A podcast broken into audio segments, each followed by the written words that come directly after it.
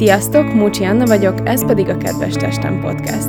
Hétről hétre igyekszem szakmai, de életszerű gondolatokkal belecsempészni az egészséget a mindennapjaitokba. Mert hiszem, hogy valamit megelőzni sokkal könnyebb, mint utána kezelni. És az egészség ott van, kívül, belül, körülötted. Ez most az első évad záró epizódja, és hát ki mással is zárhatnánk, mint azzal, akivel elkezdtük. Fogadjatok sok szeretettel Szabó Adrián dietetikust. Ez most a második próbálkozásunk arra, hogy felvegyük ezt az epizódot, mert először megviccelt minket a technika, pedig egy szuper kis részlet. Úgyhogy ma a húsvét és az epe problémák a témánk, de szokás szerint mindenfelé is elkalandozunk, mert ismét elfelejtettük, hogy ott van a mikrofon és felvétel készült. Tartsatok velünk! Adri, te tartod a böjtöt? Hát attól függ, mit értesz böjt alatt. Hogy böjtölök-e, koplalok-e, arra alapvetően az a válaszom, hogy nem. Illetve ugye a böjt a kapcsán nagyon sokan arra asszociálnak, hogy péntekenként nem eszünk húst, és helyette mondjuk együnk inkább halat vagy egyebet Na hát a mai világban szerintem, amikor már csomóan esznek úgymond húsmentesen és vegetáriánusok, és ilyen elképesztően finom húsmentes alternatívák vannak, ha mondjuk most csak egy adag grillezett kamember sajtra gondolok, vagy én a valamelyik nap a piacon penészes kecske sajtot vettem, hát elképesztő finom, szóval nekem ezt enni hús helyett nem lenne lemondás, pláne ha halat ennék hús helyett, az meg így imádnám az ilyen mindennap ünnep, amikor halat eszek és nem húst, úgyhogy ilyen formán nem böjtölök, és ugye a böjtnek elvileg az lenne a lényege, hogy vagy hát nem. Jobban mondva azt tanítják, hogy a bőjt az legyen valami lemondás, tehát ezért választják sokan mondjuk a csokit, vagy hogy lemondanak a kávéról. Na most én ehhez képest az én szempontomból egy szintlépésnek élem meg valaki lehet, hogy itt a komfortzónájából nagyon kimozdítom ezzel, de hogy nálam a bőjt az nem is feltétlen úgy lemondás, hogy, hogy attól szenvedjek. Sokkal inkább a bőjtnek az a lényege számomra, hogy a bőjt arra van, hogy felhívja a figyelmemet a lényegre. És mi a lényeg a keresztény kultúrkörben, vagy a keresztény hitben? Ugye Istenre való odafigyelés, meg az emberi kapcsolatokban való elmélyülés, hogy azon kerül is Isten szeretetét közvetítsük egymásnak. Szóval, ha én lemondanék a kávéról, akkor én olyan rossz arc lennék, hogy utána nehezebb lenne hozzám kapcsolódni Istennek és embernek is. Számomra a bölcs sokkal inkább olyan fajta odafigyelés, odafordulás, ami segíti azt, hogy az emberekkel való kapcsolatom az, az jobb legyen, és ezáltal tényleg a lényeget jobban tudjam közvetíteni. Tehát például oké, okay, van egy olyan nap a héten, amikor nem iszom kávét, de akkor megvan, hogy helyette igenis iszom teát, vagy van olyan, amikor odafigyelek arra, hogy igenis szálljak időt önmagamra, meg a regenerációra, hogy utána például jobban tudjam gyakorolni a hivatásomat, a talentumomat, hogy másnap ne ásítsak bele a hallgatók szájába, bár mondjuk maszkot viselünk a kórházba, szóval, hogy ez fizikailag amúgy lehetetlen, de hogy odafigyelek arra, hogy igenis mondjuk leüljek olvasni, vagy ahelyett, hogy önpusztító módon nem tudom, elmennék még a 16. kilométert is lefutni, az jövök és beülök egy kád vízbe, és hagyok időt a testemnek, ami ugye a lélek temploma, szóval, hogy így nem olyan dolgokat csinálok a nagybőjt során, mint ami, ami így mondjuk ilyen nagyon terhes lenne számomra, vagy a környezetem számára. Legalábbis azt remélem, hogy ilyet sikerült Én csinálni. egyébként ezt mindig valamilyen mikrobiomát állításra szoktam használni, most már szerintem harmadik éve szénhidrátot bőjtölök, hogy a, az egyébként hatalmas szénhidrát éjségemet kicsit leküzdjem, és akkor ilyenkor nem szoktam annyira enni csokit, vagy sütikét, vagy ilyesmit, és akkor így egy kicsit átállítom a mikrobiomomat, hogy, hogy több zöldséget tegyek, ami igazából nem egy lemondás, meg nem mondanám bőjtnek, csak így tök jó, hogy van ez a 40 nap, amihez így tudom magam tartani, és ez úgy ad nekem egy ilyen kitartást. De egyébként a hallgatókra visszatérve, most pont tegnap láttam a posztodat, hogy mit jelent neked az oktatás és a tudás átadása, és annyira örültem neki, mert én ezt annyira ritkán tapasztaltam, hogy ennyire önfeledtem meg őszintén adnák át az oktatók a tudást. Mm, elmondod, miről szólt az a poszt? Arról szólt, hogy úgy néz ki a gyakorlat, hogy elmondom nekik, hogy ki lesz a beteg, akihez bemegyünk, megmutatom nekik a műtéti leírás, megnézzük egy a lázlapot, elmondom, hogy mi a szituáció, aztán bemegyünk a beteghez, és akkor beszélgetünk vele, hát egy változó fél óra, háromnegyed óra, egy óra, attól függ, hogy milyen a beteg compliance mennyire nyitott ő maga, én mennyire tartom érdekesnek az esetet, vagy már ezredik epeműtőthöz megyünk be, például ott azt nem szoktam olyan sokáig húzni, és akkor utána mindig leülünk társalgóba, kerek asztal köré a négy-öt hallgatóval, és megbeszéljük, hogy mi volt a betegnél, mi az észrevételük, mit tennének hozzá, én szakmailag hogyan jutottam el eddig a pontig, hogy ezt mondjam a betegnek, hasonlítsuk össze, hogy mit tanulnak az egyetemen erről, és kiderül egy ilyen folyamat során, amikor beszélgetek a hallgatókkal, hogy felmerül mondjuk kérdésük, amire esetleg nem tudok válaszolni.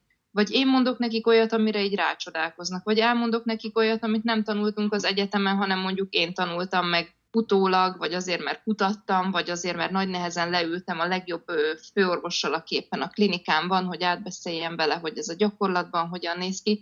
Szóval, hogy olyan dolgokat mondok el nekik, amire tisztán emlékszem, hogy én délután kettőkor nem mentem haza a munkaidőm végén, hanem éppen az három kor véletlen futottam össze az orvossal a folyosón, és ültem még vele két óra hosszán keresztül a gép előtt, hogy azt az adott tudást én megkapjam, és azt így játszik könnyedséggel elmondom a hallgatóknak, és annyira jó érzés, hogy nekik ezt a gesztenyét már nem kell kikaparniuk, hanem nekik majd lesz lehetőségük valami egészen új információ után vágyva, valami újat megtanulni majd, amikor ők a klinikán dolgoznak, és az olyan jó érzéssel töltött el, mert eszembe jut az a sérelmem, hogy az egyetemen, ahol csak lehetett, a tanárok kigáncsoltak. Tehát volt olyan, amikor az aláírás nem szereztem meg, mert nem kétszer hiányoztam, hanem háromszor, de egyébként mindig ott voltam, és valid aláírásaim voltak a katalóguson, más meg tök jól bekamuszta, és megkapta az aláírás, pedig ott se volt, és erre annyi volt a tanár válasza, hogy hát Isten hozta az egyetemen, így működik az élet, tanulja meg ehhez alkalmazkodni, és hogy én azért el is mondtam a hallgatóknak, hogy én nem fogok senkinek se rosszabb értékelést adni a gyakorlati naplójába, mert teljesen mindegy, hogy én mit írok bele, eleget szivatták már őket a négy év alatt, másrészt eleget fogja még szivatni őket az élet, ha maguktól nem akarnak tanulni, tehát én most ebben minek gátoljam őket, mi vagyok én ebben a nagy rendszerben. Én megadom nekik a bizalmat, hát ez is egy jó pont. Tehát, hogy ez az egyik, ami táplálja azt bennem, hogy mindent el kell mondani, és, és megszavazni nekik a bizalmat, hogy majd jó szakemberek lesznek, és nem abba fitoktatni az erőmet, hogy lehúzom őket a naplóba, hanem inkább abba, hogy sokat tanítok. A másik meg egy nagyon durva élmény volt, hogy kikerülve az egyetemről, el se tudtam képzelni, hogy hogy néz ki egy magántanácsadás, és akkor már azt éreztem, hogy megértem arra, hogy elkezdjek magánban dolgozni, akkor felhívtam egy olyan dietetikust, aki így a szakmában nagyon elismert, már nem is ilyen 20-30 éves, hanem idősebb, és megkérdeztem tőle, hogy ki lenne az a dietetikus szerinte, akihez beülhetnék egy online vagy egy magántanácsadásra,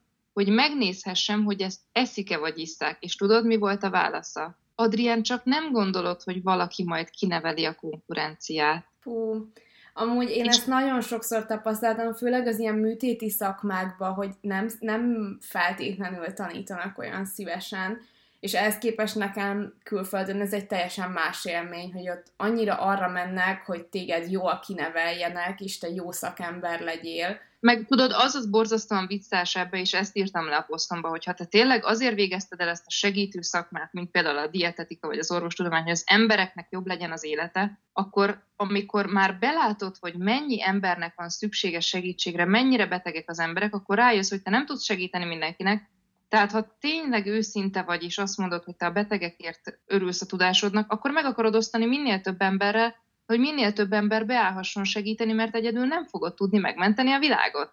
Hát ez, ez az egy. Van. A másik meg olyan felszabadító úgy oktatni, hogy nekem nem kell taktikáznom, hogy ezt még elmondom, ú, de ez már túlértékes információ, ezért én már elég sokat sírtam magányosan, még ki, ki megtaláltam a, ezt a sok tudást. Ezt már nem mondom el, ezt már megtartom önző módon. Szóval, hogy sokkal Egyébként szabadabb érzést ez, Erről van egy élményem, még, még annó, amikor volt műszempillám, itt száz évvel ezelőtt, akkor voltam egy, egy ilyen szempilla készítő nőnél, nagyon elismert, nagyon sokan járnak hozzá, mondta, hogy, hogy ő aztán egy tanítványához sem menne el, hát ő nem fogja őket olyan jól megtanítani, ahogy ő csinálja, hát csak nem gondolják. Én meg ott feküdtem, és arra gondoltam, hogy te jó ég, hozzád se jövök többet, mert hogyha te tanár vagy és tanítasz, akkor taníts jól. És az a te minőségbiztosításod, hogy jók a tanoncaid, nem? És így... Ez nagyon durva. Igen, illetve szerintem ez a szabadság, amikor legalábbis nekem jó érzés így tanítani, hogy, hogy elmondok mindent, amit tudok, és mivel nem magaslóról beszélek, hanem teljesen egyenrangúan kezelem őket, pláne, hogy évben körülbelül tíz év van köztünk ma- maximum, tehát annyi sincsen köztünk, inkább még csak nyolc. Fiatalítom magamat.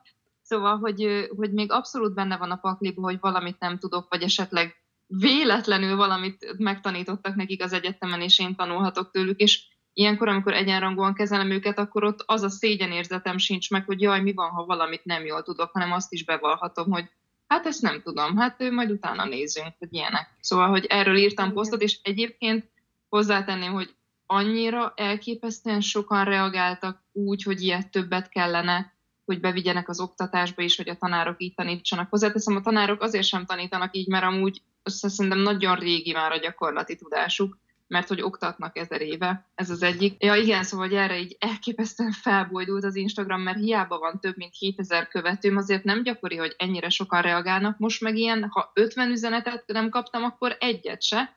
A másik ilyen nagy felbújtó mostanában az a Túró Rudi volt, amikor megjelent a, a hozzáadott cukormentes Túró Rudi a pöttyösnek, hogy arra milyen tengernyi kommentet kaptam, az még ennél az oktatós poszt sorozatnál is durvább volt. Tehát, hogy a magyarokkal a Túró Rudi még mindig elképesztő módon rezonál. Hát képzeld el, nálunk most lakik egy ukrán család, és és elmentem velük bevásárolni, és így már nem is próbálkoztam a Túró Rudival, mert úgy voltam, hogy jó, hát ez annyira nem szokott bejönni a külföldieknek, és képzeld el, maguktól berakták a kosárba, hogy náluk is van valami hasonló, és hogy ők ezt mennyire szeretik. Mondom, ez az! Jó helyen jártok! És én nem hittem, hogy van még egy nemzet, aki nálunk több tejfölt eszik. De tényleg mindenhez is, smetana, és annyira jót nevettem rajta. Na de kanyarodjunk egy kicsit vissza. Igen, és ez a tejföl egy tökéletes átvezetés lesz az ebbe témánkhoz. Igen, ezt akartam, hogy kanyarodjunk vissza, mert most igazából a húsvétről akartunk beszélgetni, hogy miről is szól a húsvét. A húsvét egyébként, a húsvétot kérdezted a múltkori adásban, amit megbeszélgettünk, de nem vettünk fel, hogy mi a húsvét szó eredete, és akkor ennek az egynek utána néztem, hogy színvonalasabban tudjak itt Szóval, hogy a húsvét az abból ered, hogy ugye a húsvétot megelőz egy 40 napos bőjt. A 40 napos bőjt, ami alatt ugye Jézus kivonul a pusztába, azért, hogy imádkozzon. És a bőjtöt azért végzi, hogy az étel, a finom ételek, az étkezés gondolata, a tehetségérzet az ne vonja el a figyelmét az imádkozásról. Na és akkor a 40 napos bőjt az régen tényleg úgy nézett hogy nem ettek húst 40 napig. És a húsvét az onnan jött, hogy a nagybőjt utáni időszakban húsvétkor vettek húst először vételeztek magukhoz, tehát innen jött a húsvét. Mert én meg azt mondtam pont a múltkor, hogy biztos azért húsvét, mert hogy így elvetik a húst. Szóval akkor volt ebben valami, csak, ne, csak a másik irányba. És a, a, a Pesach, ugye az meg az elkerülés, ugye a zsidóknál volt az, hogy, hogy amikor a halállal sújtotta a csecsemő elvételével sújtotta Isten az egyiptomiakat, akkor a bárány vérével a zsidók megkenték az ajtókat, és őket elkerülte ez a csapás, az, az a, az elkerülés szóból ered, Ö, és a, az Easter, az angol szó, az meg a német, nem tudom milyen szervából, vagy nem tudom miből ered, és ott meg az egy istennőnek a nevéből származik, és ahhoz kapcsolódik, tehát egy német hagyomány igazából ez a tojás rejtegetés, hogy a felnőttek tojást raknak a fűbe, és ehhez az istennőhöz kapcsolódik valahogy ebbe annyira nem mélyedtem bele, mm. pedig akár magamtól is tudhattam volna a sok görög meg latin kultúra tanulás után, de ez nem volt meg. Na, úgyhogy ezt a kutatómunkát végeztem. Köszönjük, Adri! És a húsvét, ugye, hát ugye, mint a, sajnos vannak Instagramon ilyen gifek, hogy hogy a karácsonyra mondják ezt az egy hétig tartó zabálás ünnepe, és sajnos a húsvét is néha kicsit ilyen, ami egyébként nem baj, tök helyén van, hogy végre a hagyományos ételeinket esszük, és hogy ugye a, a kultúránkat azt nem csak a nemzeti ünnepeken keresztül tápláljuk, meg a nem tudom, népdalokon keresztül, meg az iskolai ünnepségeken át köszönhetően, hanem hogy tök jó, hogy ez az étkezésünkben is benne van, meg hogy egy asztal köré összegyűlünk, egy asztalhoz odaülni, az egy csodálatos dolog, tehát hogy én igazából ilyen óvatosan nyúlok ehhez a témához, hogy szakmailag mi a véleményem a húsvéti menüről, mert azt gondolom, hogy húsvétkor annyit enni, amennyi jól esik, szerintem semmi baj nincsen vele.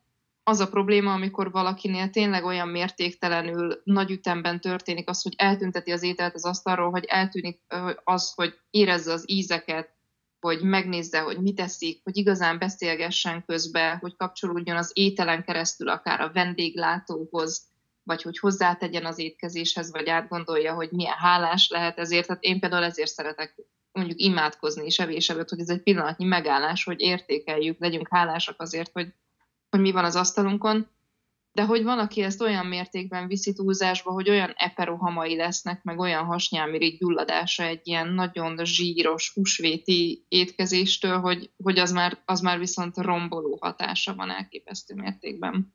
Hát igen, ez a sok zsíros étel, meg az alkohol kombinációja, az nem túl jó a hasnyálmirigynek, még a disznóvágásokat szokták ilyen hasnyálmirigy gyulladásos betegségként emlegetni, hogy ez mindig a disznóvágás után tuti, hogy van egy-két ember, aki így kerül kórházba.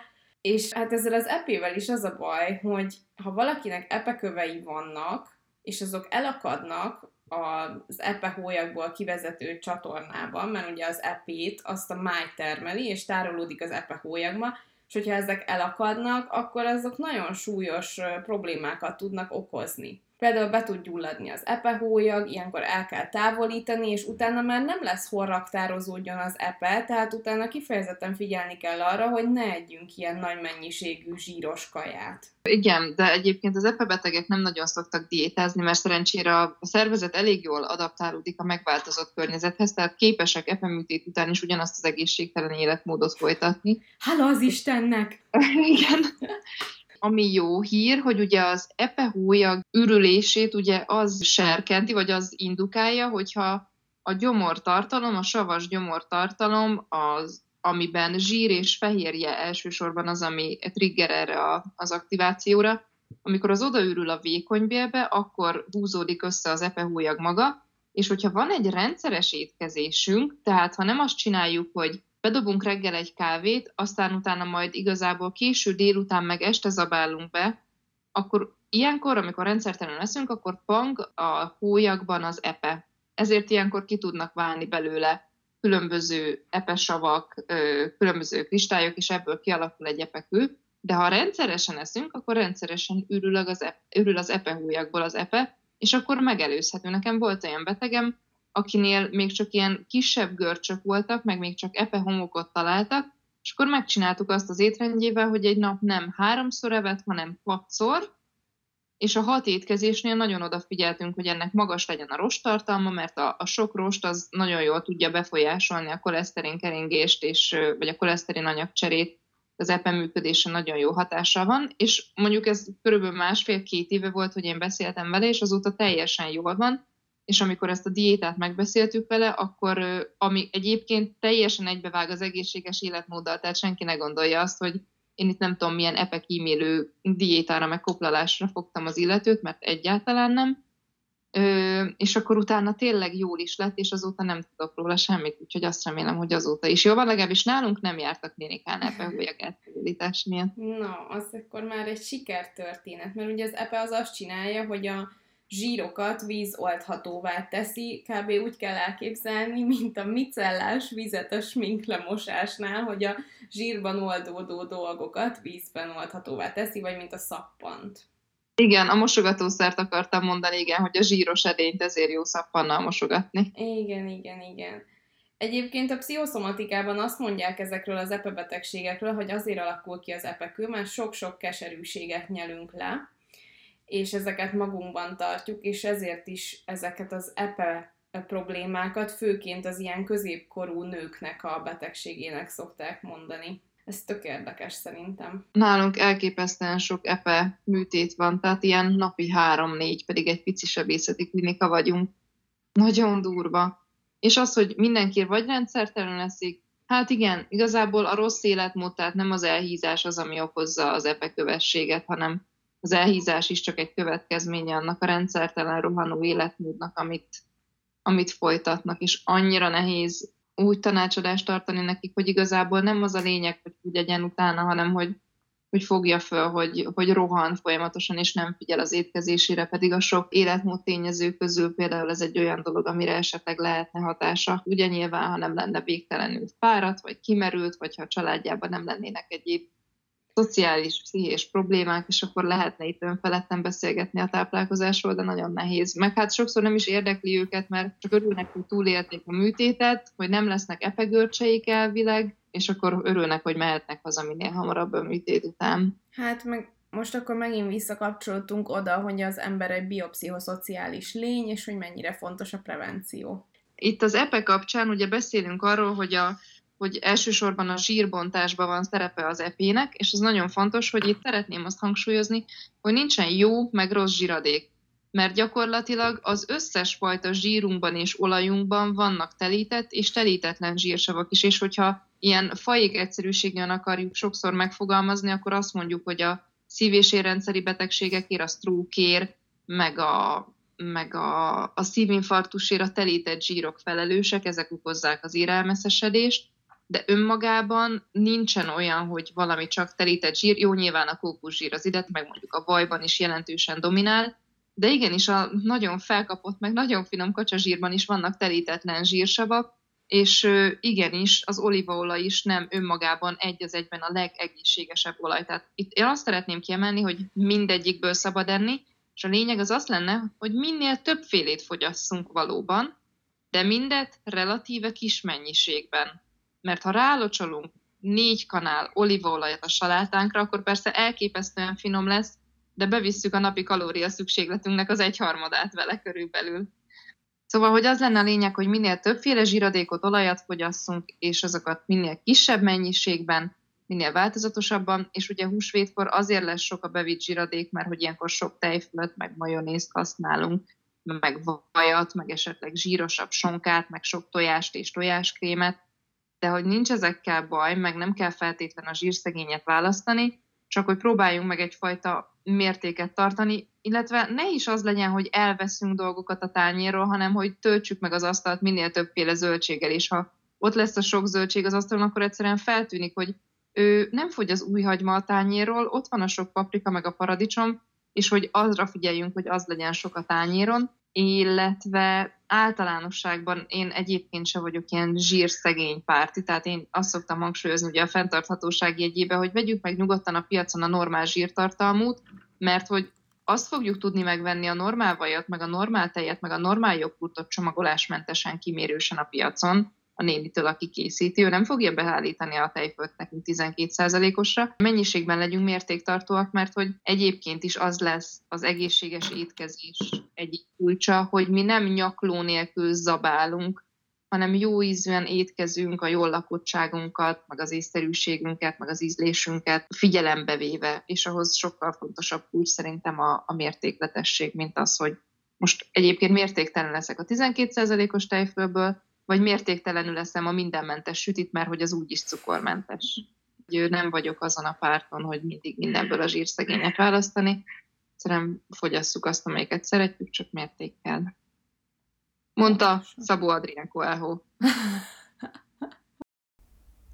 Köszönjük szépen, Adri, hogy itt voltál velünk. Mindig öröm veled beszélgetni a mikrofonon innen, meg túl is. És nektek is köszönjük az egész évados részvételt, egészen elképesztő, hogy vannak olyan epizódok, amiket már több mint ezrán meghallgattatok, feliratkoztatok a csatornánkra körülbelül 700-an, Instagramon is egyre többen vagyunk, ez nagyon nagy öröm számunkra. A következő évad júniusban kezdődik, szóval két hónap pihenés után várunk vissza titeket sok-sok szeretettel. Tartsatok velünk akkor is, addig is használjatok fényvédőt, vigyázzatok magatokra. Legyen szép húsvétotok, sziasztok! Egészség kívül belül körülötted!